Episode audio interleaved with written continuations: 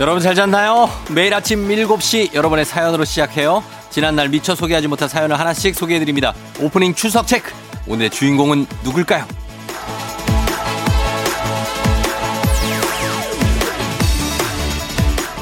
0382님, 중동초 다니는 이희정이에요. 아빠가 운동하시다가 허리를 다치셔서 회사 못 가시고 침대에 누워만 계셔서 아빠가 듣는 라디오 같이 듣고 있어요. 근데 아빠가 아저씨 유아인 닮았다고 하시던데 진짜예요?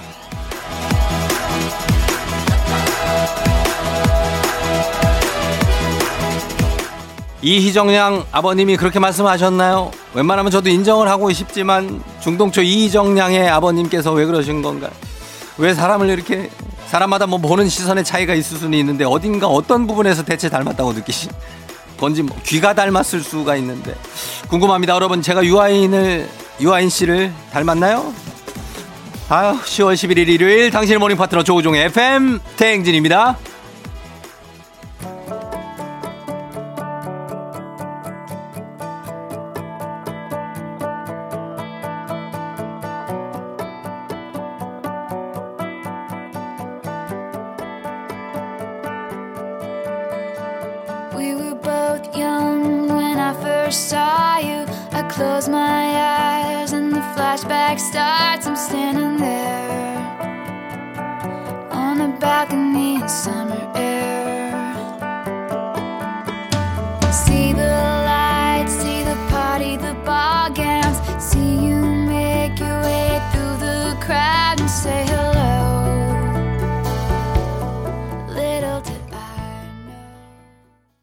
10월 11일 일요일 89.1MHz KBS 쿨 FM 조우종 FM 댕진 테일러 스위프트의 러브 스토리로 출발했습니다. 자, 요즘에 어 청취율 조사 기간이라 요즘 제가 바짝 긴장돼 있는데 과연 유아인을 닮았다는 이 사연 이게 제가 도움이 될까 하는 싶지만 어쨌든 간에 아빠가 이렇게 얘기한 거는 팩트입니다. 그래서 요거 팩트 체크를 한번 저희 해봅니다. 오늘 오프닝 출석 체크 주인공 0382님께 전화를 한번 걸어주시면 좋겠습니다. 한번 걸어봅니다. 왜 이런 얘기가 나왔는지, 예, 어쩌다가 아빠가 많이 아프셔서 그런 건가? 아니면 왜 이런 생각을 하셨을까? 어, 누굴 보시고 한 건가? 한번 물어봅니다. 안녕하세요. 아, 여보세요. 안녕하세요. 네. 예, 저 FM 대행진의 쫑디예요. 네네. 아빠랑 라디오를 같이 듣는 중동초의 이희정 학생 맞아요? 네, 맞아요. 반갑습니다. 지금 잠깐 아저씨랑 얘기할 수 있어요? 네, 가능해요. 가, 가능해요? 그, 그 지금 누구랑 있어요? 혼자 있어요, 지금은? 어, 혼자는 아니고 저 돌봐주시는 분이랑 같이. 아, 있어요. 진짜. 네. 그리고 어떻게 그 이후로도 아빠랑 라디오 같이 들은 적 있어요? 어, 시간 날 때나 뭐 주말에 차 탈 때는 계속 가끔 들었어요. 음, 그래요. 아빠는 어때요? 지금은 이제 허리 좀 다치셨다고 하는데 지금 회사 가세요? 네. 괜찮아졌어요? 네. 어. 아빠가 그 왜 저를 유아인 씨랑 닮았다고 얘기를 한 것 같아요? 어, 아빠는 음. 사람들이 아저씨 유아인 닮았다고 예. 그런, 많이들 그런다고 하셨어요. 사, 사람들이 그런데요? 네. 아, 그래요. 아빠가 혹시 제 얼굴을 모르시는 건 아닐까요? 음. 아빠가 아빠가 제 얼굴을 다, 다른 사람을 아, 착각하시는 거 아닐까? 어때요? 아, 얼굴 아시는 거. 아시는 것 같아요? 같은데요. 네. 어, 희정양이 볼 때는 아빠의 눈썰미가 어때요? 보통 어, 오래 봤잖아요, 아빠를. 아빠가 사람을 좀 잘 못 알아보는 편이죠. 아빠, 아빠. 예, 예. 어, 음. 그래도 잘 알아보신 것 같아요. 아, 그래요? 네. 물론 단, 당연히 희정양이나 뭐 가족들 얼굴은 다 알아보죠. 네. 하지만 이렇게 그냥 멀리서 보거나 사진으로 본 사람들은 좀 헷갈리고 그럴 때가 있죠. 네. 그래, 그런 것 같다. 예, 그래서 헷갈린 거니까 희정양, 희정양은 아저씨 얼굴 알아요? 네, 사진 봤어요. 희정양이 볼 때는 어때요? 솔직히 그냥 제 얼굴을 보면 네. 뭐 어떻다고 얘기는 할 수 있잖아요. 뭐 괜찮아요. 막 저는 다 받아들일게요. 음, 그냥 솔직하게 괜찮아요. 잘 아, 잘생기진 않았죠, 네. 솔직히. 예. 어, 없구나. 어, 음. 그 없고. 그러면은 이런 건 있잖아. 아, 이, 이 아저씨가 그래도 되게 좀 잘생겼다. 아니면은 그냥 보통이다. 못생겼다. 어디에 들어가요? 도움이요. 보통. 어, 보통이고. 보통이면은 좋은 거네요. 그죠? 보통은 되는 거 아니에요. 제가. 그죠? 네. 아, 보통이 좋은. 우리 희정 양은 누구 연예인 중에 좋아하는 연예인 있어요? 어, 음, 누구 좋아해요? 아이유요. 아이유? 네. 어, 아이유 좋아하고, 아이유. 그 여, 남자는 누구 좋아해요? 남자 중에서는, 누구? 남자 중에서는. 음. 부담 없이 딱히 그냥. 없고, 예. 그냥 걸그룹, 걸그룹 쪽을 좋아하는구나. 네. 어, 그러면 남자친구는 없어요? 없어요. 아, 없고. 그래요. 네. 아빠가 제일 좋죠? 네. 아, 그건 나도 좋다. 아빠가, 저도 아빠거든요. 너무 반가웠어요, 희정양 반가웠고. 네. 저희가 아빠한테도 안부 전해주시고, 그리고 선물도 보내드릴게요. 네, 감사합니다. 방송 아빠가 듣니까 아빠한테 아빠 하면서 영, 그 편지 하나 써봐요. 짧게. 네. 네, 시작. 아빠, 저 돌봐주셔서 감사하고 사랑해요. 아, 그래요. 아유, 고마워요. 우리도 너무 고마워요. FM댕진 앞으로도 좀 간간히 들어줘요. 네, 감사합니다. 그래요, 희정양 안녕. 안녕히 계세요. 네. 어, 그래. 그래, 그래, 그래, 그래. 그렇지. 아, 아버지가 이렇게 얘기하신 거고, 어, 우리 희정양은 이 6학년인가? 어, 솔직합니다. 이 초등학교, 아, 몇 학년인지 안 물어봤네. 하여튼 솔직하게 얘기를 잘해줬고, 어, 저는 외모로 치면은 이제 보통, 초등학생의 눈으로 본 조우종은 그렇습니다. 아, 어이가 없네. 자, 농담이고 유아인 씨입니다. 예, 유아인 씨랑 저는 안 닮는 걸로 그렇게 가도록 하겠습니다. 자, 아, 뭐 해야 되지? 아우, 힘드네. 어, 음악을 한 곡 듣고, 아, 음악을 좀 듣고 오자, 음악을. 비의 아이두.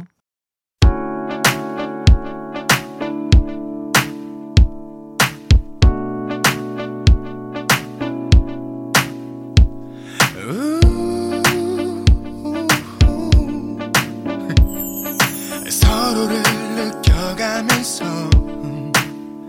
조금씩 서로 알아가면서 언젠가는 우리 어쩌면 둘이 아두 친구들 앞에서 우리가 친구 사이를 넘어서 둘이 영원히 함께 하기로 했다면 비의 아이두 듣고 왔습니다. 조우종의 FM대행진. 함께하고 있고요. 일요일 여러분 잘 쉬고 있죠? 해피님이 남편이 배워보고 싶은 게 생겼다면서 주말반 수업을 등록해서 일찍 일어나서 도시락 싸고 있어요. 제가 피곤한 일이 생길 줄은 몰랐지만 유유 이왕 시작한 거 응원하면서 두 달 반 두 달만 고생하렵니다 하셨습니다. 아 주말반에 뭘 배우나 나도 궁금해 죽겠네. 해피님 뭐 배우시는지 이거 좀 보내줘요 저희한테 예 궁금하니까. 그리고 4962님 회사 동기 이사 갈 집 청소 도와주러 가요. 너무 고맙다면서 가격 신경 쓰지 말고 점심에 맛있는 거 먹으라고 하는데 뭘 먹을까요? 아니 가격 신경을 뭘 쓰지 마. 이사 도와주러 가면 그냥 짜장면이지 뭐. 뭘 가격을 신경. 내가 볼 때는 짜장면 특으로 먹으란 얘기인가 보다. 아니면 곱빼기나 아니면 삼선 짜장. 요런 거를 먹으라는 얘기 같은데 요거 사주시고 친구분이 또 나중에 또 더 맛있는 것도 많이 사줘야죠. 예. 4962님, 해피님, 저희가 선물 좀 챙겨드리면서 음악 한 곡 더 듣고 옵니다. 솔지 버전이에요. 처음 그 느낌처럼.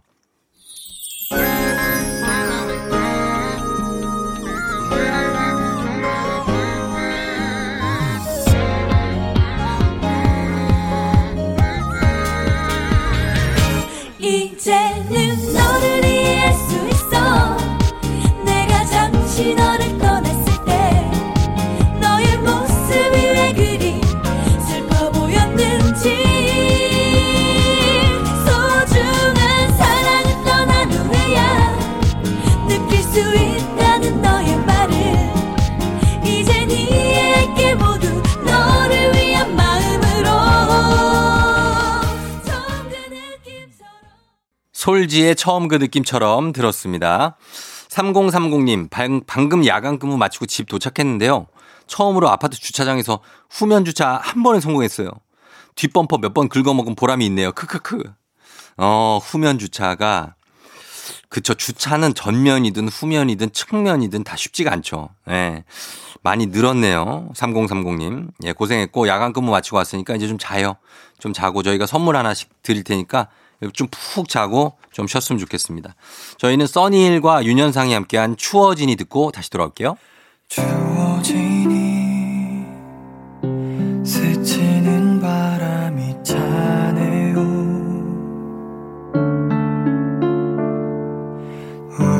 우두커니 입김만 내뿜고 있네요 괜찮을 줄 알았어 네가 날 떠난다 해도 어느새 눈물이 눈처럼 내려와 정말 이럴 줄 몰랐어 1부 끝곡이에요. 한영의 가을 시선.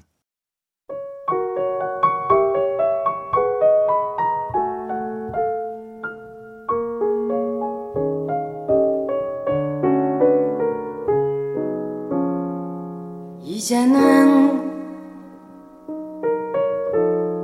모두 돌아가 제자리에 앉는다 불타는 열정에 가리워졌던 고운 얼굴들이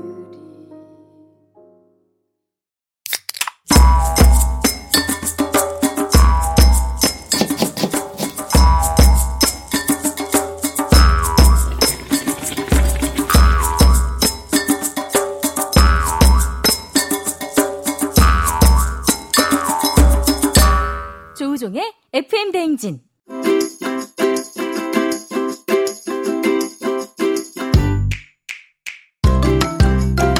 주말마다 배달앱을 어슬렁거리는 하이에나로 살고 있지만 사실은 우리도 배달 음사 음이 네. 배달 음식이 아닌 맛있는 집밥을 먹고 싶다. 그렇다면 일요일엔 빨로빨로미. 오복치 집스토랑! 집스토랑 아이고 엉망이네요. 이렇게 성의 없이 소개해 주실 거예요? 성의가 너무 있어서 어, 힘이 너무 아이고. 들어가서 그런 거예요. 힘이 너무 들어갔어. 아유 네, 좀 그래서 빼세요 빼. 알겠습니다. 음식 플레이딩 마스터 매일 4시간 힘을 좀 줄라 그래요. 이 코너에 힘을 줄라 그런 겁니다 저희가. 알겠습니다. 음식 플레이팅 마스터 오수진 기상캐스터 어서 오세요. 네 안녕하세요 오수진입니다. 예, 수진 씨가 사실 그 요리 전용 인별그램이 있어요. 네 그렇습니다. 거기 가면 음식 플레이팅 센스가 상- 장난이 아니에요. 네. 음, 석 음석이라고 해요. 시골 가면은 음석. 어, 그 음석들 그 잘 많이 먹어. 아우 지난주 많이 힘드셨나 봐요. 음석이라고 한다니까요. 그 음석들 그 플레이팅 한 센스가 장난이 아니더라고요. 감사합니다. 예, 예. 배운 거예요? 아니면 뭐 센스껏? 아 배운 건 아니고 네. 센스껏 그냥 여기 이렇게도 나보고 저렇게도 나보고 사실 그 플레이팅 하는데 시간이 요리하는 시간보다 훨씬 더 오래 걸려요. 맞아요, 맞아요. 네, 이쁘게 올리고 또 음. 요새 또 인별그램이 워낙 유행이다 보니까 그 올리기 위해서 음. 제가 엄청 많은 수고를 음, 합니다. 그런 욕심 같은 거 안 생겨요? 사실 네. 제가 그릇이 너무 많아요 집에. 지금도 많아요? 네, 옷보다 더 많아요. 아, 진짜. 네, 여성인데도 불구하고 벌써 그릇으로 옮겨갔구나. 방송하면서 방송 옷보다 음. 그릇이 훨씬 많은 거예요. 원래는 옷에서 그릇 가고, 그 다음 그릇에서 가구 가고. 아 그런가? 이게, 이게 있어요, 그게. 아, 변천사가. 그런가요? 근데 벌써 아. 그릇 같네. 네, 그릇 너무 가서 저희 음. 집 장이 무너지지 않을까 매 내심 아. 조마조마하고 있어요. 아니 좀 오래 쓰던 건 누굴 주거나 버려요. 그래서 사실 그런 중고 어. 그 네, 중고 거래 거래해도 되고. 애플- 어플리케이션이 있잖아요. 예, 예. 거기서 많이 내놨어요. 어, 잘했네, 잘했네. 네, 근데도 이제 내놨으니까 음. 또 채운다고, 또 음. 무게를 올린다고, 또 네, 사고. 계속 또 그렇게 사고. 하는 거죠, 뭐. 아휴, 아니에요, 그냥 그렇게 했어요. 그게 정상이에요. 음. 계속 잘하고 있어요. 작작 사래요. 작작 싸요. 네. 어, 맞아요. 남편이 남편이. 네, 남편이 예. 작작 사래요. 자, 그러면 본격적으로 한번 들어가 봅니다. 일요일 2부 오복치 레스토랑 오수진 기상캐스터와 함께 간단하면서도 맛보장 100%인 집밥 또는 주말 특별 메뉴를 소개해 드리는데 우리 청취자 여러분들도 공유하고 싶은 나만의 레시피가 있다. 나만의 꿀팁이 있다. 요리 꿀팁. 단문 50원 장문 100원의 문자 샵 8910이나 무료인 콩으로 저희 레시피를 좀 보내주세요. 네. 그럼 참고하도록 하겠습니다. 자, 오늘은 어떤 메뉴입니까? 어, 지난번에 쫑디는 집에서 배달 음식 거의 못 시켜 드신다고. 아닙니다. 안 시켜 먹는 겁니다. 아, 못 시켜 먹는 것 같은데. 두 개 답니다. 예. 네. 사실 근데 금요일 밤, 음. 토요일 밤에 야식의 유혹이 장난이 아니죠. 기가 막히죠. 네. 주로 뭐 치킨, 예. 족발, 음. 중국 음식, 탕수육. 요즘은 그렇게 통일 안 해도 되는 게 막 짜장면하고 네. 아. 뭐 닭, 닭볶음탕. 어, 퓨전이 가능해. 어. 짜장, 아니면은 뭐 진짜 그 닭 백숙하고 네. 무슨 오일 파스타. 어. 막 이렇게 시킬 수가 있어가지고. 네, 맞아. 배달 음식은 또 그런 골라 먹는 재미가 있죠. 어, 족발에 볼로네제. 맞아요. 요런 거 기가 막힙니다. 근데 족볼. 아니, 족발 볼로네제 있어요, 족볼. 아, 아, 맛있겠네요. 나 너무 생각하게 돼요. 네. 그- 근데요, 왜요? 어, 4시니까 뭐 늦게 자도 되고, 늦게까지 안 자니까 또 배고프고, 음. 저녁 먹었는데 야식 먹으면 예. 또 어떻게 돼요? 그 배달 음식이 어. 남게 되겠죠. 아, 그러니까 일찍 자야 되는데 이게 참 마음껏 안 돼요. 네. 예. 맨날 다이어트 맨날 내일부터 음. 하면서 야식 시키잖아요. 예. 근데 야식 다 못 먹고 또 남겨서 남겨요. 뭐 냉동실, 냉장실 음. 꽉꽉 차 있잖아요. 맞아요. 그래서 오늘은 며칠 전에 먹다 남은 배달 음식을 활용한 메뉴를 준비해 봤습니다. 음, 열면 거의 쏟아져. 네. 요걸로 한번 가겠습니다. 그럼 쫑디는 최근에 야식 뭐 드셨어요? 저는 야식하면 떠오르는 게 닭볶음탕, 어. 크림 파스타 에? 막 이런 걸 먹어요. 저는 야식으로. 예전에 예전에는 그런 걸 많이 먹. 야식으로 와요. 그게 어. 야밤에 먹으면 얼마나 맛있게요. 도대체 그게 진짜로. 근데 물론 대표적인 야식은 네. 사실 이제 간장 치킨이나 아, 그쵸. 어, 아니 뭐 아니면 뭐 족발 먹고 보쌈 먹고 어. 어, 맛있겠다. 거기에 이제 오는 국수 있잖아요. 왜 어? 네. 그 뭐지? 막국수. 막국수. 막- 그것도 너무 맛있어. 국물하고 이렇게 하죠. 네. 예, 그런 것들이 있어요. 어, 근데 저는 음. 야식하면 떠오르는 게 치킨, 제일 치맥. 제일 많이 시켜 먹죠. 그쵸. 예. 그래서 오늘은 먹다 남은 프라이드 치킨을 활용한 치킨 마요덮밥을 소개해 드릴게요. 음, 그래요. 아니 어떻게 치킨이 남아 하시는 분들도 있을 수 있어요. 그죠? 그쵸. 야식 시켜 네. 안 먹다가 남어. 남기는 경우는, 어, 안 남어. 안 남어. 예. 실제 청취자분들이 네. 음. SOS 쳐주셨는데요. 자, 프라이드 치킨 필요합니다. 밥 한 공기, 예. 달걀 한 알, 음. 양파 4분의 1조, 예. 마요네즈, 음. 그리고 간장, 물, 설탕 필요합니다. 음, 프라이드 치킨 남은 게 있어야 되고 네. 밥 한 공기, 달걀 한 개, 양파 4분의 1, 마요네즈, 간장 3큰술. 네, 그렇습니다. 물, 물 9큰술, 설탕 1큰술. 네. 이렇게 나옵니다. 네, 근데 사실 프라이드 아니어도 좋을 것 같아요, 저는. 그래요? 아, 약간 치킨- 민무늬에다가 입히는 게 낫지 않아요? 어, 나는 그러면은- 마요는 민무늬인 것 같아. 아, 그잖아요. 뭐 그래도 되지만 네. 사실 살을 발라서 넣을 거기 때문에 어. 그 껍데기는 뭐 버려도 되고 아, 넣어도 되고 양념도 상관없구나. 네, 맛있죠. 간장도 상관없고. 그렇습니다. 예, 예. 자, 먼저 먹다 남은 프라이드 치킨 살을 다 발라줍니다. 음. 그리고 옆에서 달걀물을 풀고 양파를 채 썬 거를 넣어줄게요. 네. 아니지, 다시 할게요. 뭐를 다시? 다시 할게요. 어떻게 다시? 해요, 이걸? 넣으면 이미 이미 안 돼요. 양파를 채 썰어 갖고 아니야, 아니야, 너무 거기에다가 안 돼요. 넣었는데. 아직 잠깐 넣지 마세요. 여러분 이렇게 되면 큰일 나고요. 큰일 자, 납니다. 다시 처음부터 한번 시작해 볼게요. 갈게요. 먼저 먹다 남은 프라이드 치킨 살을 다 발라줍니다. 발랐어요. 네. 그리고 달걀물을 풀고 음. 옆에서는 양파를 채 썰어줄게요. 음. 그리고 후라이팬에 달걀물을 붓고 휘저어서 스크램블 에그 아시죠? 그냥 부어서 막 이렇게 휘저으면 네. 음. 스크램블 에그 만들어지고요. 예. 다른 후라이팬에다가 간장 3큰술, 음. 물 9큰술, 음. 그러니까 물과 간장 비율이 3대 1이 되도록 그러네요. 붓고 설탕 1큰술을 넣고 잘 저어서 소스를 만들어 줄게요. 아, 끓여줘요. 네. 네. 이 간장이 끓기 시작하면 음. 채썬 양파, 아까 채썬 양파와 치킨을 넣고 막 볶아주는 거예요. 어, 그렇지. 느- 느낌 나오네. 달달한 간장 소스로 이렇게 만들어 주시고 네. 음. 이 볶은 치킨과 스크램블 에그를 밥 위에 따로따로 비빔밥처럼 네. 올려줍니다. 어. 그리고 그 위에 마요네즈를 뿌린 뒤 잘 비벼주면 완성. 이거 PC방에서 먹어본 것 같은데.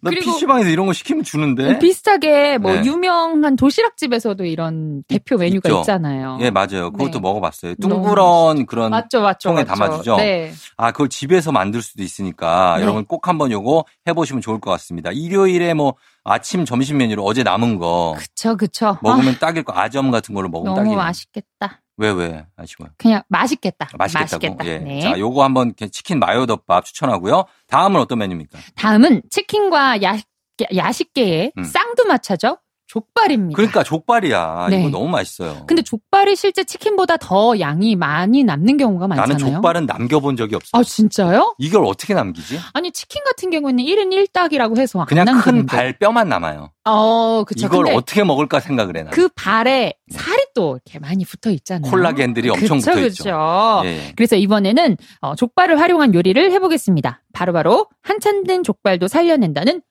불족발입니다. 음, 불족발 갑니다, 여러분. 네, 재료 먼저 소개해드릴게요. 족발, 대파, 마늘 넷쪽, 고추장, 고춧가루, 물엿, 진간장, 설탕, 다진 마늘, 맛술, 후춧가루 필요합니다. 예, 요거 그리고 계량은 저희가 하면서 해드릴게요. 어느 네. 아. 정도 넣었는지. 자, 감사합니다. 먼저 네. 파는 큼직하게 마늘은 편으로 잘라줍니다. 음, 큼직하게 몇 센치. 한 4cm? 오, 네, 대답하네. 왜냐면 아, 뭐야. 왜 따지냐고 그럴 줄 알았는데 대답해 시험에 주시네. 들게 하지 마세요. 친절하게 대답해 주셨습니다. 네. 그다음에요. 그리고 양념장을 만들어줄게요.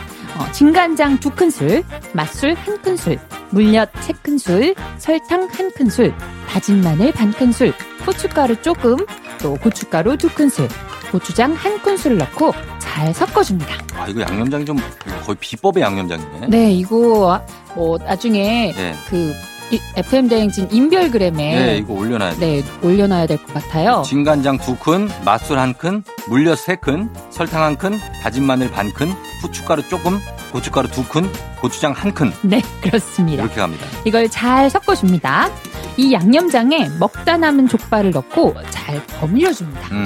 음, 매콤하니 음. 맛있겠네요. 그렇죠. 자, 후라이팬에 식용유를 두르고 마늘부터 볶은 뒤 그 양념된 족발을 넣고 볶아주면 완성! 음. 그러니까 살짝 여기에 이게 뭐랄까 양념을 쳐 주는 거구나. 그쵸, 그쵸. 양념으로 기존의 버무리고, 족발에. 네, 살짝 익혀주면 어, 뭔가 강정의 느낌? 하지만 음. 바삭바삭하지, 바삭바삭하진 않고 그런 어. 불족발이 완성되는데 예. 여기서 더 매콤하게 먹고 싶다 싶으시면 음. 청양고추 어.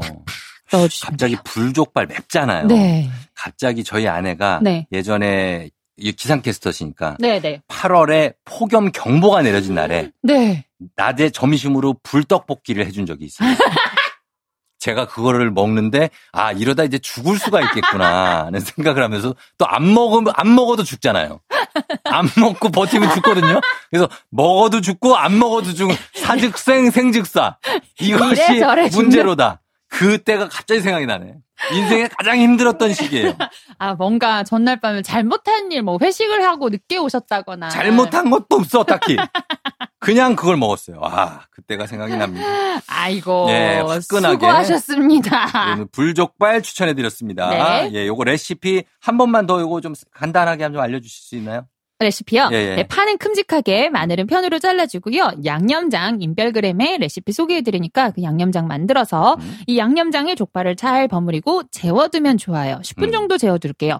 그리고 후라이팬에 식용유를 두르고 마늘부터 볶고 양념된 족발을 넣고 잘 볶아주면 완성. 예, 요거 한번 만들어 보시기 바랍니다. 저희는 음악 한 곡 듣고 다음 레시피로 돌아오도록 할게요. 음악은 시스타입니다. Shake It. 시스타의 Shake It 듣고 왔습니다. 네. Shake It이 사실 요리에도 중요하죠. 쉐이킷. 예, 잘 저어줘야 돼요. 네. 예, 잘 휘어져줘야 되고 이번에는 오복치스 레시피 또 다른 레시피 하나 추천해 주시죠. 어, 지난주가 추석 연휴였잖아요. 예. 집집마다 냉동실에 어. 명절 음식이 가득가득합니다. 전이지 뭐. 그쵸. 네. 한 번에 만들면, 아, 조금만 먹을 만큼만 만들어야지 하면서도 예. 그게 막 우러나는 마법의. 전이 또 네. 전. 신기한 게 이게 냉동실 넣은 것도 나- 다시 해동해서 먹으면 그 맛이 안 나. 또. 그쵸. 네. 그래서 그 전을 활용해서 새롭게 음. 요리를 만들어 보려고 해요. 어, 좋아요. 이름하여 전찌개입니다. 전찌개? 네, 아, 전을 찌개에 넣는 거고요? 그렇습니다. 어떻게 만듭니까, 이거? 자, 순서로 바로 들어갈게요. 네. 무는 나박썰기를 해서 냄비 바닥에 깔아줍니다. 음, 그 위에 먹기 좋게 썰은 양파를 또 한 겹 올려줘요. 음. 그리고 나서 차례때 먹은 남은 점들을 한 전들을 한 겹 깔아주면 음. 벌써 절반이 끝납니다. 아, 진짜요? 네, 음. 전 알록달록하게 깔아주고 예. 먹 근데 올릴 때 깔 때 어, 한 네. 입에 먹기 좋은 사이즈로 잘라서 차곡차곡 예쁘게 아. 올려주면 더 좋겠죠. 가위로 좀 잘라서. 네, 그쵸, 그쵸. 예, 예. 그리고 전이 자박하게 잠길 정도의 쌀뜨물 음. 넣고 센 불에 팔팔 먼저 끓여줄게요. 예. 근데 사실 육수가 따로 필요 없는 게 뭐 고기전, 이런 게 있잖아요. 어. 민태전 이런 거에서 육수를 만들어줘요. 아 진짜 네. 느끼할 것 같은데 그렇지 아 않나요? 그렇지 않습니다. 아직 다 안 끝났어요. 네. 자 육수 역할을 하기 때문에 육수는 따로 준비하지 않고 자박하게 끓여줍니다. 네. 찌개가 끓여 끓어오르면 양념장을 넣어줄게요. 어 끓어오를 때. 네, 양념장에는 국간장 두 큰술, 음. 멸치액젓 두 큰술, 다진 마늘 한 큰술을 넣어주고 음. 마지막으로 고춧가루 한 큰술을 솔솔 뿌려서 색을 내주면 네. 완성. 그럼 무슨 맛이 나요 이게? 찌개인데 네. 매콤한 찌개인데 전이 들어가서 네. 전의 식감은 살 살고 뭔가 맛있는 찌개가 돼요. 그래요? 네. 그리고 어. 일단 명절 음식 처치 곤란인데 이거 처치하는 것만으로도 네. 색다르게 먹는 것만으로도 엄청 뿌듯하지 않아요? 그 뿌듯하긴 해요. 버리지 않았다. 그렇죠. 음. 근데 이거를 끓이면은 이게 전이 어떤 그 모양으로 형태로 변형된지가 궁금해갖고 약간 부하게 퍼지나 이렇게 이렇게. 아, 뭐, 근데 그렇게 많이 끓이는 건 아니니까 네. 음, 전에 그 식감이 살아있을 살아 있을 정도만 정도로 끓인다고요? 끓이면 끓이면은 흐물흐물해질까봐. 아, 그럼 근데 취향껏 네. 끓여서 드시면 될 그 것 계란은 같아요. 그, 그 달걀 네. 옷도 그쵸, 그쵸. 떠돌떠돌 해질까봐. 그래서 그렇죠. 아니 또 식감 따라 다른 거니까. 음, 예, 네. 한번 한번 해보세요. 이거 근데 약간 실험성은 좀 있습니다. 아, 어, 그래요? 실험성 있죠. 근데 음. 이거 해보신 거 아니에요? 네. 예, 그러니까 검증이 된 거니까 여러분 한번 해보시기 바랍니다. 성공할 수 있을지. 맛있게 음, 드세요. 예. 자, 오늘 집스토랑 레시피로 한 끼 인증샷 남겨주시는 분께 선물 보내드리도록 합니다. 저희 FM대행진 태그하셔서 인별그램에 올려주시면 되겠습니다. 자, 오늘도 오복지 레스토랑 오수진 씨 고맙습니다. 네, 다음 주에 만나요. 다음 주에 봐요. FM 대행진에서 드리는 선물입니다. 나를 찾는 행복 여행 템플스테이에서 공기청정기, 헤어기기 전문 브랜드 JMW에서 전문가용 헤어 드라이어, 마시는 건 더 맛있어져야 한다. 카야 코리아에서 카야찜과 하코 커피 세트, 대한민국 면도기 도르코에서 면도기 세트, 메디컬 스킨케어 브랜드 DMS에서 코르테 화장품 세트, 갈베 사이다로 속 시원하게 음료, 온 가족이 즐거운 웅진 플레이 도시에서 워터파크 앤 온천 스파 이용권. 여자의 꿈 알카메디에서 알칼리 환원수기 앉을수록 느껴지는 가치 휴테크에서 안마의자 첼로 사진 예술원에서 가족사진 촬영권 천연 화장품 봉프레에서 모바일 상품 교환권 판촉물 전문 그룹 기프코 기프코에서 텀블러 세트 하루 72초 투자 헤어맥스에서 탈모 치료기기 아름다운 비주얼 아비주에서 뷰티 상품권 맛있는 유산균 지그넉 비피더스에서 프리미엄 유산균 탈모 샴푸 브랜드 순수연구소에서 쇼핑몰 상품권 의사가 만든 베개 시가드 닥터필로에서 3중 구조 베개 시원스쿨 일본어에서 3개월 무료 수강권 브랜드 컨텐츠 기업 유닉스 글로벌에서 아놀드 파마 우산 건강기기 전문 제스파에서 두피 안마기 한식의 새로운 품격 사홍원에서 제품 교환권 지중해 풍의 제주 세인트포 골프앤 리조트에서 콘도 이용권 와인 정기구독 풀독 와인플레이스에서 매장 이용권 두피관리 전문 닥터그라프트에서 탈모 샴푸 토닉 세트 국민 쌀국수 브랜드 포메인에서 외식 상품권 내 몸에 맞춤 영양 마이니에서 숙취 해소용 국모닝 구미 자연을 담은 프로도브 디얼스에서 알로에 미스트 세트 공간 절약 옷걸이 오브제노브에서 항균 논슬립 수한 옷걸이 피부가 만나는 숲 숲회에서 자작나무 화장품 세트 자연과 과학의 만남 뷰인스에서 올인원 페이셜 클렌저 당신의 일상을 새롭게 신일전자에서 듀얼 자동 칫솔 장건강 원픽 미아리 산유에서 낙상균 프로바이오틱스 건강한 기업 오트리푸드 빌리지에서 재미랩 젤리스틱 향기로 전하는 마음 코코도리에서 다람쥐 디퓨저 국내 생산 포유 스페셜 마스크에서 비말 차단 마스크 세트 쫀득하게 씹고 풀자 바카스맛 젤리 10만 핫팩 전문 기업 TPG에서 온종일 화로불 세트 유기농 생리대의 기준 오드리선에서 유기농 생리대 파워프렉스에서 박찬호 크림과 메디핑 세트를 드립니다.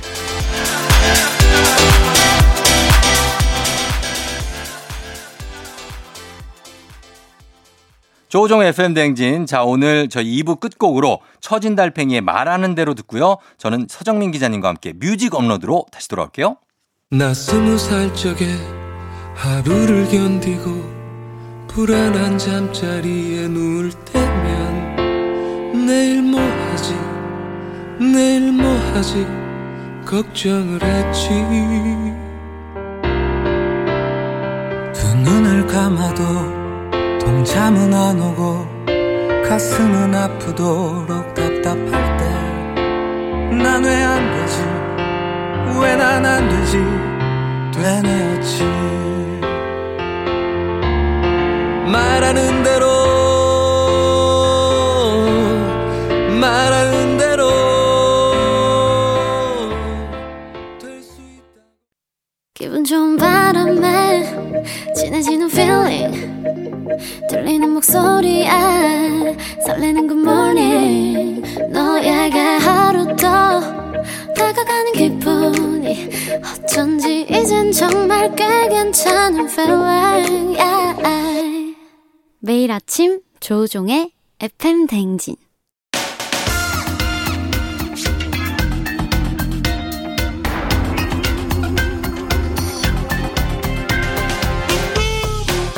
일요일 아침마다 꼭 들러야 하는 선곡 맛집 한겨레 신문 서정민 기자님과 함께합니다. 뮤직 업로드.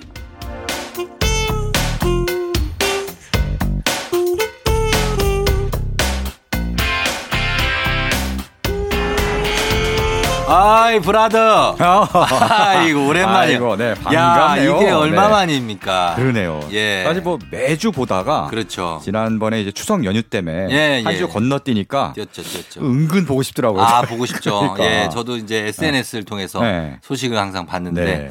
아, 오랜만에 보니까. 네. 어떻게 지내셨습니까? 그동안 뭐, 혼술도 혼술 많이 했고요. 많이 했고. 네, 추석 연휴 기간에. 예. 그 다음에 이제 낮에는 음. 가족들이랑 그래도 좀 예. 조용한 곳에 서울 산책을 많이 다녔어요. 어. 그래서 뭐 남산 둘레길도 가고 아니, 그러니까 거기가, 거기 보니까 네. 막 시냇물이 졸졸 흐르던데. 남산 둘레길이요. 예. 저 요번에 한번 제대로 걸어봤는데 예. 이 북측 순환로 말고 거기는 굉장히 포장된 큰 도로고 예. 남쪽 둘레길이 있습니다. 어. 여기는 완전 그냥 산길 오솔길을 따라서 이렇게 가게 뭐 거길 돼요. 갈 수가 있어요. 맞아요. 갈 수 있어요. 아. 잘 찾아보시면 산길 오솔길 약간 등산하는 기분입니다. 네. 그렇게 걷다 보면은 시냇물, 연못도 나오고 음. 굉장히 예쁜 곳이 많더라고요. 아, 그래요? 네. 거기 애- 애들하고 갈 수 있어요? 그렇습니다. 우리 아, 딸이랑 좋네. 갔어요. 아, 그러니까. 나 저도 딸이랑 가고 싶어요. 네, 딸이 굉장히 차는, 어- 차는 어디다 대요? 차를 그래서 차, 예. 저쪽에 명동 쪽에 도서관 주차장에 쪽. 대고 도서- 예, 예. 어. 대고 아 도서관 쪽 말고 아예 예. 명동 쪽에 아예. 약간 건물 주차장 음. 주말에는 싸게 주차할 수 있는 데가 있습니다. 아, 그렇구나. 그런데 대고 남산 순환버스를 타고 예. 그쪽으로 가는 거죠. 아, 이 꿀팁이네. 국립극장 입구 뭐 이런 데로 가서 어. 걷기 시작하면 돼요. 여러분도 한번 네. 아이들과 함께 음. 남산 둘레길 네네. 가보시는 남쪽 거 둘레길이 좋습니다. 남쪽 둘레길이 네. 좋다. 네. 예. 그리고 혼술은 네. 우리 이충원 PD 오, 협찬. 네 맞습니다. 네. 뭐 하나 협찬 받아 추석 네. 선물로 하나 받으셨더라고요. 화이트 와인을 주시더라고. 그 추석 전에. 와인을 또 네. 어, 뭐, 머스크, 그걸. 샤인 머스크와 함께. 맞아요. 샤인 머스켓인가? 그 포도. 예, 하여튼 포도. 포도. 아, 어쨌든 맛있는 포도. 거. 네. 예, 그거랑 같이 사인 머스켓 맞아요. 네. 드시고 계시고요. 예. 네. 아, 나름 호화롭게 보냈습니다. 그러네요. 혼술이지만. 정말 호화롭네요. 예. 아니 고세 쫑디는 또 이제 생일을 맞아서 예. 네. 행복한 시간을 보냈더라고요. 아, 저는 생일 때 이제 가족들하고 보냈고 추석 때는 동물원, 음. 네. 미술관, 어. 뭐 전시회 네네. 이런 거 아 나름 뭐 알차게 보내셨네요. 예, 좀 한산한 곳을 네. 좀 찾아서 좋습니다. 네. 다녔습니다. 잘 지내셨고. 자, 오늘은 뮤직 업로드 어떤 주제를 준비하셨습니까? 아, 엊그저께가 한글날이었죠. 예. 네, 한글날. 그래서 KBS에서 굉장히 좀 좋은 프로그램도 기획했더라고요. 아. KBS 아나운서실이 기획하고 예, 예. 어, 문화체육관광부가 주관한 특집 음. 방송 노래를 짓다 뭐 노래를 이런 짓다. 예, 예, 예. 그래서 뭐 10대 청소년들한테 노랫말을 공모해서 음. 김영석 작곡가의 곡에다가 예. 그 노랫말을 붙이는 음. 뭐 이런 프로그램도 하더라고요. 굉장히 굉장한 기획이죠. 그렇습니다. 예, 예. 이제 그 기획을 보면서 음. 저는 요게 떠올랐어요. 2014년 6년 전이죠. 어. 그때 한글날을 맞아서 예. 시인들이 어. 2000년대 이후 나온 노래 중에 가장 아름다운 노랫말을 아. 가진 노래들을 골랐어요. 예, 예, 예. 그래서 한 뭐 몇 곡을 골랐는데 음. 그 중에 몇 곡을 한번 들어보면 어떨까 예. 하는 생각을 해서 아, 가사와 관련이 돼 있구나. 네. 그렇죠. 음. 가사. 그래서 사실은 이제 밥 딜런 같은 사람들이 노벨 문학상을 타고 맞아요. 음. 이번 올해도 시인, 미국의 시인이 탔잖아요. 맞아요 노벨 문학상 시인이 탔더라고요. 어. 예. 그러니까 이제 노래 가사도 어떻게 보면 시니까. 그러니까. 시예요, 맞아요. 예, 네. 주제가 괜찮네요. 오늘. 그렇습니다. 어, 느낌이 노벨 문학상 음. 시상 그리고 네, 한글날, 한글날. 네. 두 개 겹치면서 자, 아름다운 음. 노랫말의 네. 노래들을 골랐습니다. 아 괜찮죠. 자 첫 곡은 어떤 곡입니까? 네, 그때 2014년 당시에 네. 가장 많은 표를 얻은 노래입니다. 음. 바로 이소라의 바람이 분다. 바람이 분다 그 노래. 네, 맞아요. 아, 그 노래 시죠. 네. 예. 정말 이제 가사가 아름다운 노랫말 꼽을 때 이 네. 노래가 거의 1위를 해요. 음, 그 그렇군요. 정도로 정말 어, 이소라 본인이 작사한 노래인데 네. 노래 가사 어렵지 않아요. 그냥 일상에서 흔히 쓰는 음. 그런 언어 단어인데도 네. 그 의미를 곱씹을수록 막 굉장히 슬퍼지는 거예요. 느낌 좀 살려줄 수 있어요? 아 그래요? 제가 알겠습니다. 조금 살려주세요. 제가 한- 한 대목만 혼- 혼술할 보겠습니다. 때 느낌으로 네네. 촥 젖어들어서 음. 한번 좀. 세상은 어제와 같고 아니요, 노래를 하라는 게 아니라. 그래요? 그 가사를 좀 읊어달라고요. 네 알겠습니다. 네 노래까지 들으니까 아. 우리가 정신이 흐트러지잖아요. 그렇죠. 가사의 그, 그, 뜻을 어. 음미하기가 어렵죠. 제가 어떤 그 기자로서의 그 어떤 가사 음. 해석이 있지 않습니까? 알겠습니다. 예. 자. 어떤. 요겁니다. 예. 세상은 어제와 같고 음. 시간은 흐르고 있고 나만 혼자 이렇게 달라져 있다. 아, 느낌 있다. 이게 네, 느낌. 이별을 해도 어. 다 똑같이 흐르는 거예요, 세상은. 다른 사람들 모두 다 다 일상을 그렇죠. 하- 나만 네, 달라져. 나만 있- 달라져. 나만 굉장히 슬프게 아. 힘든 거죠. 그렇죠. 그리고 또 사랑은 비극이어라. 음. 그대는 내가 아니다. 음. 추억은 다르게 적힌다. 아, 이거는 어, 어, 완전 생각할수록 진짜. 네. 예. 이게 이- 이 헤- 헤어져서 예. 나는 아픈데 상대방은 또 다르게 생각할 수 있는 거예요. 그렇죠. 다른 생각을 생- 다른 추억을 가지고 수 있는 거고. 그러니까 내가 정말 아픈 마음에 그 예전 그 사람하고 함께했던 그 길을 걷고 있는데 음. 네. 그 사람은 전혀 다른 네. 공간에서 그렇죠. 어쩌면 웃고 있을 수도 있고 그렇죠. 기뻐하고 있을 수도 네. 있는 그런 거잖아요. 그렇죠. 뭐 또 다른 아픔을 또 생각할 수도 있는 거고. 뭐 그 그럴 수도 있는 거고 음. 어, 아니 그 비정 여기 비극이라고 나오니까 사실 사랑이 비정함이 좀 있거든요. 음. 왜냐하면 나는 그렇게 아프지만 음. 상대방은 전혀 그렇지 않을 수가 있단 말이에요. 이게 늘 양쪽의 균형을 이룬 문제가 없는데 항상 네. 불균형이 이루어지기 때문에 그 그렇죠. 게 아프고 그래서 이별도 하고 그러는 거예요. 만나면 함께 기뻐하고 함께 웃을 수 있는데 네, 네. 이별하면 네. 그게 안 되는 거죠. 맞아요. 네. 네. 어, 오늘 주제가 그러면 뭐라고 해야 될까? 아름다운 노랫말이 그렇죠. 들어간 노래들. 네. 자, 한번 들어보겠습니다. 그러면 이소라의 바람이 분다.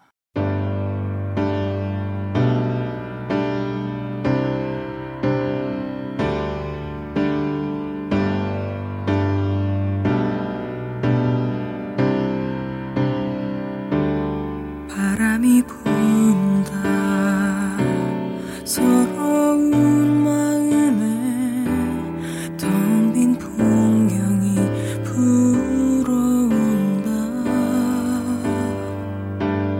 머리를 자르고 돌아오는 길에 내 넥을 성이던 눈물을 쏟는다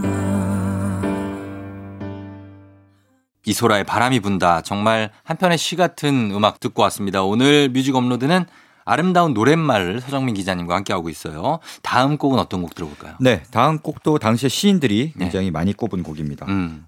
김광진의 편지입니다. 아, 이게 왜 안 나오나 했다. 아, 그러니까 이 네, 이게 나와야죠. 가사가 어. 너무 절절해요, 진짜. 가사 어떻게 좀, 좀 알려줄 수 있어요, 여기? 가사를 잠깐만요. 그걸 가사를- 검색해봐야 되는데. 가사를.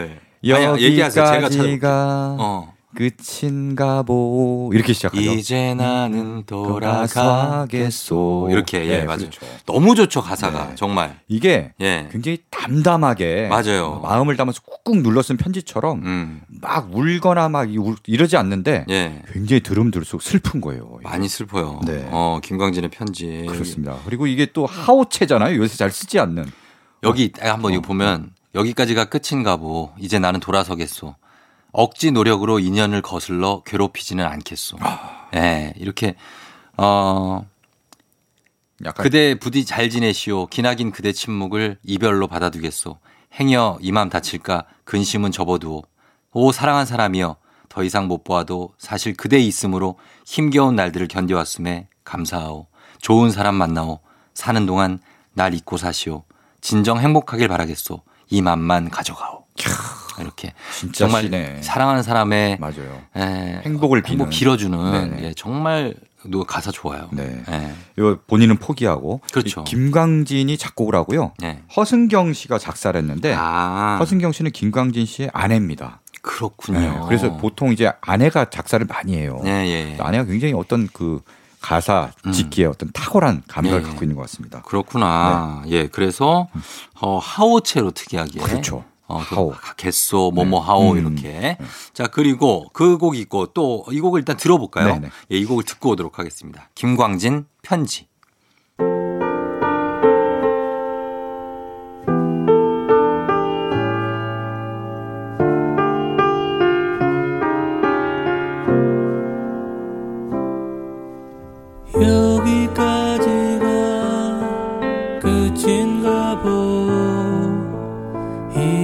난 돌아서겠어 억지 노력으로 인연을 거슬러 괴롭히지는 않겠어 하고 싶은 김광진의 편지 듣고 왔습니다. 좋네요. 네. 아, 이 곡은 뭐 언제 들어도 좋죠. 그렇습니다. 네. 진짜 예. 그 음악 자체도 좋고 음. 가사도 잘 들리고. 맞아요. 네. 예, 그렇습니다. 다 다음 곡은 아름다운 가사 노랫말 네. 어떤 곡이 있습니까? 어, 김현 시인이 이 노래를 두고 예. 첫사랑의 청량한 헛스윙을 떠올리게 하는 아. 노래다라고 이제 평, 평을 했는데요. 예. 바로 넬리 스파이스의 고백입니다. 제가 제일 좋아하는 노래 중에 하나입니다. 아, 이 노래 진짜 좋잖아요. 이게 또 영화 클래식에 클래식. 삽입이 돼서 그렇죠, 네. 예, 클래식이 제일 좋아하는 영화 중에 어. 하나거든요. 그래서 이 음악은 뭐 너무 좋죠. 그렇습니다. 예. 말 그대로 이제 어린 시절 어설픈 첫사랑을 굉장히 잘 담아낸 그런 음. 노랫말인데요. 예. 넬리 스파이스 김민구가 이 노래를 저 일본 만화 H2라고 있습니다. 있어요, 알아요. 어. 네. 야구 만화. 야구 만화. 아, 알죠, 알죠. 근데 야구 만화인 줄 알고 봤다가 네. 보면 이제 삼각관계 연애 만화잖아요. 아, 예, 예, 그 어린 학생들의 어, 어, 예, 예. 떤 풋풋한 첫사랑. 음. 그래서 거기서 영감을 얻어서 가사를 썼다고 합니다. 음. 그래서 뭐 뭔가 이제 좀 누군가 누구를 좋아하는데 이 사람은 딴 사람을 생각하고 네. 복잡한 그런 관계를 담은 노래예요. 아, 네. 이게 뭐 그렇죠. 좋은 노래죠.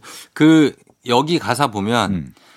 하지, 하지만 미안해 음. 네 넓은 가슴에 묻혀 다른 누구를 생각했었어. 그렇죠. 예. 미안해 너의 손을 잡고 걸을 때에도 떠올렸었어 그 사람을. 이게 무슨 얘기일까요? 이게 앞에 이 전반부는 남자의 목소리입니다. 남자애가 이제 키 160이 뭐 키가 중2 작은 네, 때까지 늘 맞아요. 첫째 줄에 네. 겨우 160이 됐을 무렵 맞아요. 쓸만한 녀석들은 모두 다 이미 첫사랑 진행 중. 그죠? 네. 네. 남자애가 이제 여자애한테 좋아한다는 마음을 고백했는데 음. 그 후렴 그 부분이 이제 여자의 마음이에요. 아, 그러니까 여자는 이- 남자는 여자 저는 여자 저딴 사람의 마음 품고 그 셋이서 복잡이며 관계를 어. 아니 이건 좀 너무하네 근데 왜냐면 미- 하지만 미안해 네 넓은 가슴에 묻혀 일단 묻혀 어. 다른 누구를 생각했다고 예. 이거는 좀 내 이 노래 좋게 생각했는데 어. 이거 아- 안 되겠네 약간 그 만화를 보면은 왜 그런지 또 이해하게 돼요. 이게 참 그때 다 그래요. 그때는 그렇겠죠? 어, 어긋나요 보통 그렇게 첫사랑들이. 이 미안하다고 얘기를 했었겠죠? 음. 그러니까 미안해 이것도 속으로 얘기한 거죠. 그 속- 대놓고 이제 그쵸, 대놓고 안 아, 했죠. 대놓고 야나너 미안인데 나 딴 사람 생각하고 있어 이렇게 얘기하진 않았겠죠. 막장이죠 그러면 너무. 알겠습니다. 아, 그, 아, 저는 이 노래를 좋아했는데 가사를 이렇게 네. 어. 음미해 보니까 아, 그런 뜻이 또 있네. 음, 네. 여러분도 한번 가사를 한번 잘 들어보시면 좋을 것 같습니다. 듣고 올게요. 네. 델리 스파이스 고백. 중2 때까지 늘 첫째 줄에 겨우 160이 됐을 무렵 쓸만한 녀석들은 모두 다 이미 첫사랑 진행 중 정말 듣고 싶었던 말이야 물론 2년 전 일이지만 기뻐야 하는 게 당연한데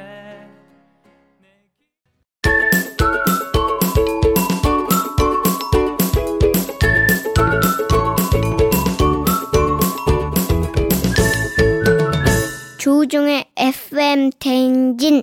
조종의 FM 댕진 4부로 돌아왔습니다. 오늘 뮤직 업로드 서정민 기자님과 함께 아름다운 노랫말을 주제로 오늘은 한, 한 곡 한 곡 살펴보고 있는데, 어, 이미 굉장히 가사가 아름다운 그런 노래들이 나갔고, 이번에는 또 어떤 곡을 만나볼까요? 네. 4부에서는요. 예. 제가 이제 좋아하는 어. 어, 굉장히 아름다운 노랫말이다. 아, 서정민 픽이에요? 네, 저의 픽입니다. 오. 3분 이제 시인들의 픽이었다면 예, 예. 어떤 어떤 걸 겁니까? 골라봤습니다. 네. 먼저 들으실 곡은요. 음. 잔나비의 노래인데요. 잔나비에. 예. 네. 네, 노래가 제목이 깁니다. 뜨거운 여름밤은 가고 남은 건 볼품없지만. 볼품 없지만. 뭐 이렇게. 맞아요. 네. 약간 볼품없게 부르시네. 진짜 약간. 어, 우리 한 아, 성대모사 한 거예요. 와, 그러니까 그 맛을 살려서 불러야 돼요. 볼품없게. 어, 볼품없게 불러야 네네네. 돼요. 예. 네, 참 음. 잔나비, 잔나비. 잔나비가 80년대, 90년대 이런 이때 가요의 감성을 네. 담아서 불러요. 맞아요. 그래서 레트로 감성이죠. 음. 어. 그래서 정말 젊은 사람부터 뭐 중장년층 네. 나이가 있는 분들까지 아, 굉장히 큰 사랑을 받고 있는데요. 맞아요.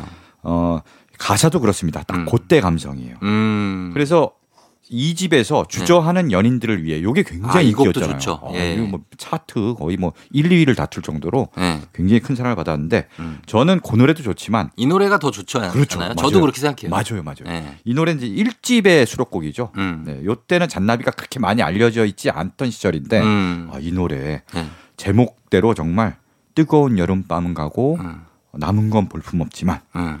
또다시 찾아오는 누군가를 위해서 남겨두겠소. 그러니까 여름에 네. 엄청나게 뜨거운 사랑을 하고 음. 모든 걸 다 받아서 사랑했는데 네. 결국은 이제 버림을 받은 거죠. 어. 떠나갔어요. 상대방이. 그래서 볼품 없게 아, 된 버림을 거죠. 받았다고요? 버림 받은 거예요. 진짜 그래요. 예. 나는 모든 걸 다 주었는데 예. 너는 정말 그걸 다 받고 어떻게 떠나갈 수 있니 이러면서 어. 굉장히 좀 볼품 없게 원망하는 노래인데 음. 그럼에도 네. 많이 힘들지만 음. 또 다른 인연에 대한 희망을 끝 놓지 않는 거죠. 음. 또 다른 누군가를 위해서 아 그래도 내가 추스리고 좀 남겨놓아야겠다 뭔가를 음. 네, 그런 노래입니다. 그러면은 음. 그 이거는 약간의 월동 준비송이네요. 아, 그러네. 겨울에 네. 그러네. 춥지 않기 위해서. 그렇죠. 내가 여름은 그래 보냈는데 또, 어. 아, 이러다가 주- 잘못하면 여름에 좀 추울 수 있겠는데? 어 하고 나 좀 남겨둔 거 아니에요? 그러네 뭔가 새로운 인연에 대한 음. 그 야, 월동 준비송 좋네요. 예, 예. 잔나비의. 음. 자, 그리고 한 곡 더 소개해 주세요. 네 이번에는 가을 방학에 네. 끝말 잇기라는 노래인데요. 가을 방학의 끝말잇기. 네. 어. 자 여기서 이제 주의해야 될 게 예. 끝말 잇기 보통 놀이를 하잖아요 예. 게임을 그 잇기가 아닙니다. 그러면요. 그러니까 기억에서 지운다는 뜻이에요. 아, 그래요? 지읒 받침입니다. 시옷 받침이 아니라 아. 끝말 잇기. 그러니까 끝말을 아, 잊기. 네. 아, 잊어버린다. 이어가다가 아니고. 네네네. 아, 잊어버리다. 네네. 아, 그 잊기. 네, 있다 어. 기억에서 지우다 이런 예, 예. 의미인데요. 네네. 가을 방학이 최근에 발표한 정규 4집 수록곡입니다. 음. 이 가을 방학이 정바비가 예. 아, 작사 작곡을 맡는데 가사를 굉장히 잘 써요. 음. 어 근데 이 노래가 아주 작품이더라고요. 그래요? 보니까 가사가 어떻습니까? 가사를 보면요, 딱 이렇습니다. 헤어지는 순간에 응. 끝말잇기 게임을 하는 듯한 어떤 네. 아, 설정을 뒀어요. 아, 약간 그 중의적인 약간 여러 그렇죠. 가지 의미 중의적인 중의적인 거죠. 거예요. 네. 끝말이라는 건 또 마지막 헤어질 때 마지막 말이라는 뜻이잖아요. 음. 그래서 이별의 순간을 끝말잇기에 빗대 갖고 헤어져 예. 어. 이러면 저쪽에서 져줄게 어. 이렇게 받는 거예요. 그럼 그래서 자신 헤어져? 없... 어 헤어져. 네. 그러면 져줄게. 져줄게. 예. 그럼 개로 받아야 돼요? 아 그럼 져줄게. 그건 아니고 또 다른 말을 또 던집니다. 이 사람. 개소리.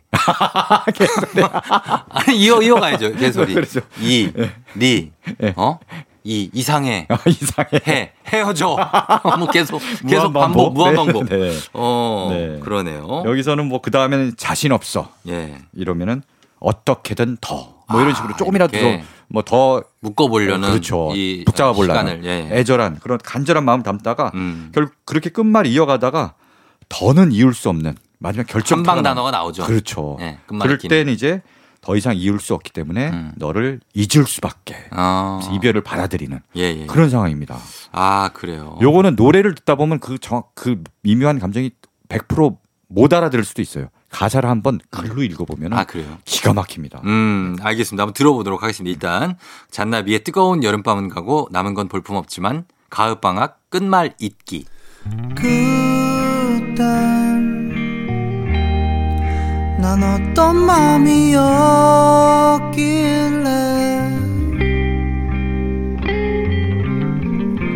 내 모든 걸 주고도 웃을 수 있었나 아, 예, 예, 예, 예. 그대는 또 어떤 맘이었길래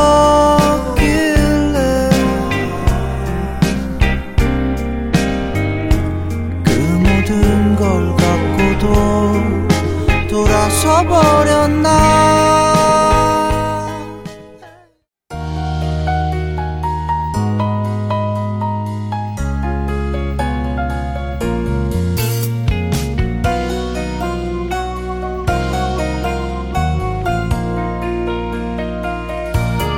한때는 우리 밤새워 별자리 새로 만들듯 각자의 꿈을 잊고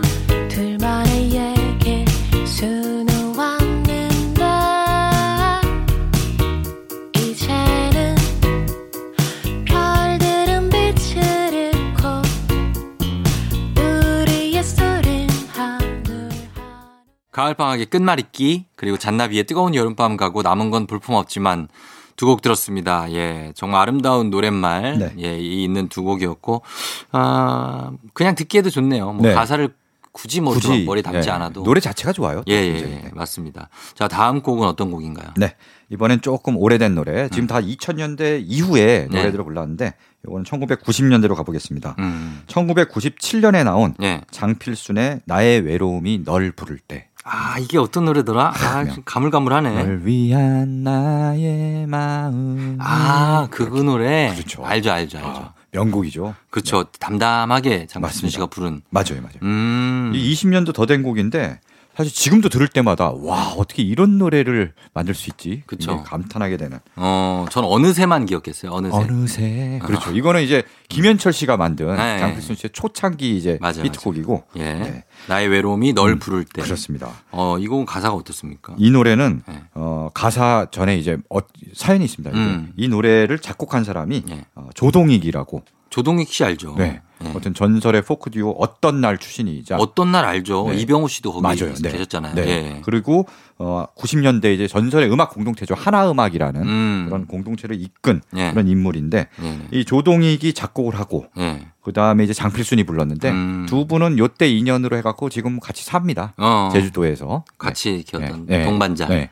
결혼도 하고 결혼도 음악도 같이 하고. 만들고 그렇죠. 해서 같이 이제 네. 어, 평생의 동반자가 됐죠. 음. 그리고 이 가사를 조동익 씨의 동생인 예. 조동희가 썼어요. 아, 예, 그때 조동희 이제 씨. 어 뭐 가사 작사가로서 제대로 이제 본격적으로 데뷔를 한 거죠. 이걸. 음. 그래서 썼는데 예. 정말 널 위한 나의 마음이 예. 조금씩 식어가고 있는 거예요. 이게 이별한 지 오래됐어요 이미. 그래서 음. 예. 처음엔 아팠다가 아. 서서히 식어가고 서서히 이- 잊어가고 있지만 음. 가끔씩 음. 오늘 같은 날 나의 외로움이 너를 불러내는 거죠. 예. 외로울 때 생각나는 거예요. 그래서 음. 너에 대한 기억을 추억하고 예. 혼자만의 어떤 재회를 향상하는 거예요. 헤어진 거예요? 그렇죠. 헤어진 이별을 한 다음에 네. 한창 아, 뒤에 아, 뒤에. 부르는 거예요. 나의 외로움이 널 부를 때. 음. 그때 다시 너를 추억하고 네. 아, 되새기는 음. 그런 노래입니다. 아 그렇구나. 음. 저는 요즘에 그 스탠딩 에그 스탠딩 이명웅 에그. 씨가 다시 불렀잖아요. 어, 어, 어. 그 스탠딩 에그의 네. 오래된 스탠딩 에그 오래된 노래. 오래된 노래. 오래된 노래. 네네. 이 노래를 이명웅 씨가 다시 불러서 아, 좀 네. 화제가 됐는데 네네. 나온 지 한 6, 7년 됐잖아요. 네네네. 이 노래에 빠져 있어요. 가사도 좋고. 스탠딩 에그가 굉장히 좋은 노래가 많아요. 그쵸? 네. 예. 근데 사실 얼굴 없는 가수처럼 해서 거의 뭐 방송 출연 잘 안 하고. 근데 있어요. 얼굴이 있어요. 이게 이게죠. 아, SNS에 보면 네네네. 얼굴 다 나와요. 에그, 에그 1, 에그 2 뭐 이렇게 네네네. 있는데 뭐 그 중에서 어. 이분 그 노래하시는 분은 음. 나오잖아요 얼굴이. 음. 예, 그렇고 아, 이 노래도 좋고 음. 그러니까 지금 가사라고 해서 제가 생각해 보니까 예전에 그리고 신승훈 씨 노래 가사 좋은 게 많아요. 신승훈 씨 노래 좋죠. 두, 두 번째 사랑이란 노래 아세요? 번째 사람 잘 모르겠는데. 두 번째의 사랑, 두 번째의 이별 이 노래 모르세요? 어, 그건 이 네. 노래가 이제 그 처음 앨범의 좀 뒤쪽 트랙에 실려 있는 음. 곡인데 너 저는 그거까지 다 일집에. 어, 알거든요. 네.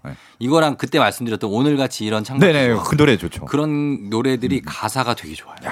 예, 그래서 저도 추천해 드리고 싶다. 신승훈의 어떤 네. 그 히트나 하지 않았지만 숨은 명곡이군요. 스무 명곡인데 네네. 음. 그 지금 말씀 90년대 곡을 말씀하셔서 그 곡들이 가사가 정말 좋은 것들이 많아요. 90년대의 노래들이 네. 굉장히 가사 좋은 노래들이 많은 것 같아요. 진짜로. 네네. 예, 그렇습니다. 그래서 한번 들어보셨으면 좋을 것 같아서 네. 오늘은 일단은 이 곡을 듣고 오도록 하겠습니다. 장필순의 나의 외로움이 널 부를 때.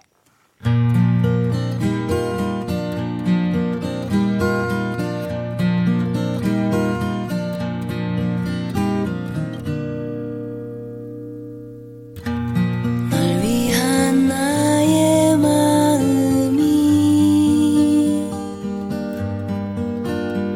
이제는 조금씩 식어가고 있어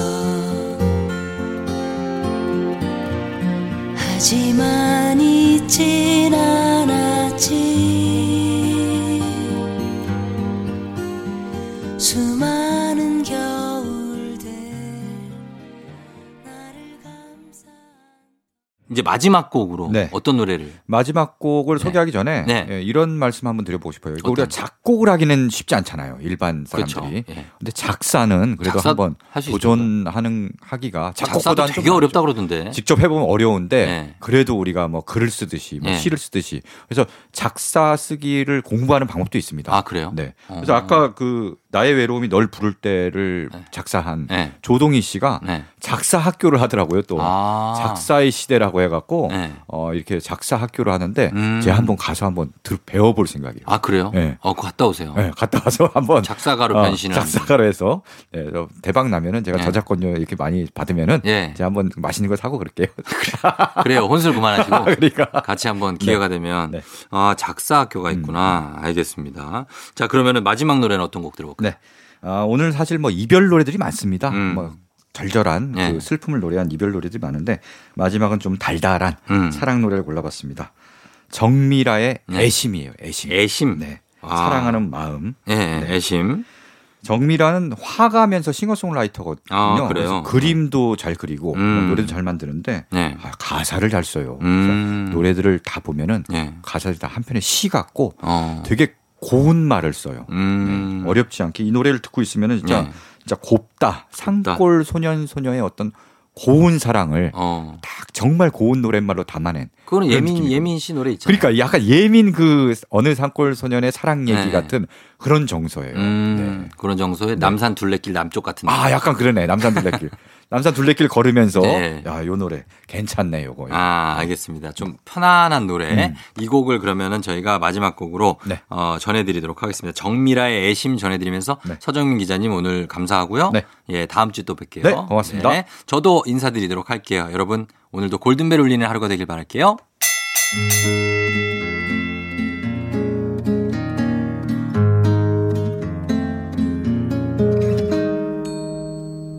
낮은 산길을 그대와 함께 걸었지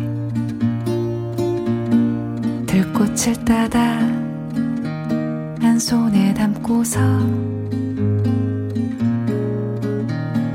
아주 큰 나무 아래를 지날 땐 눈을 맞추고 손을 다 씻고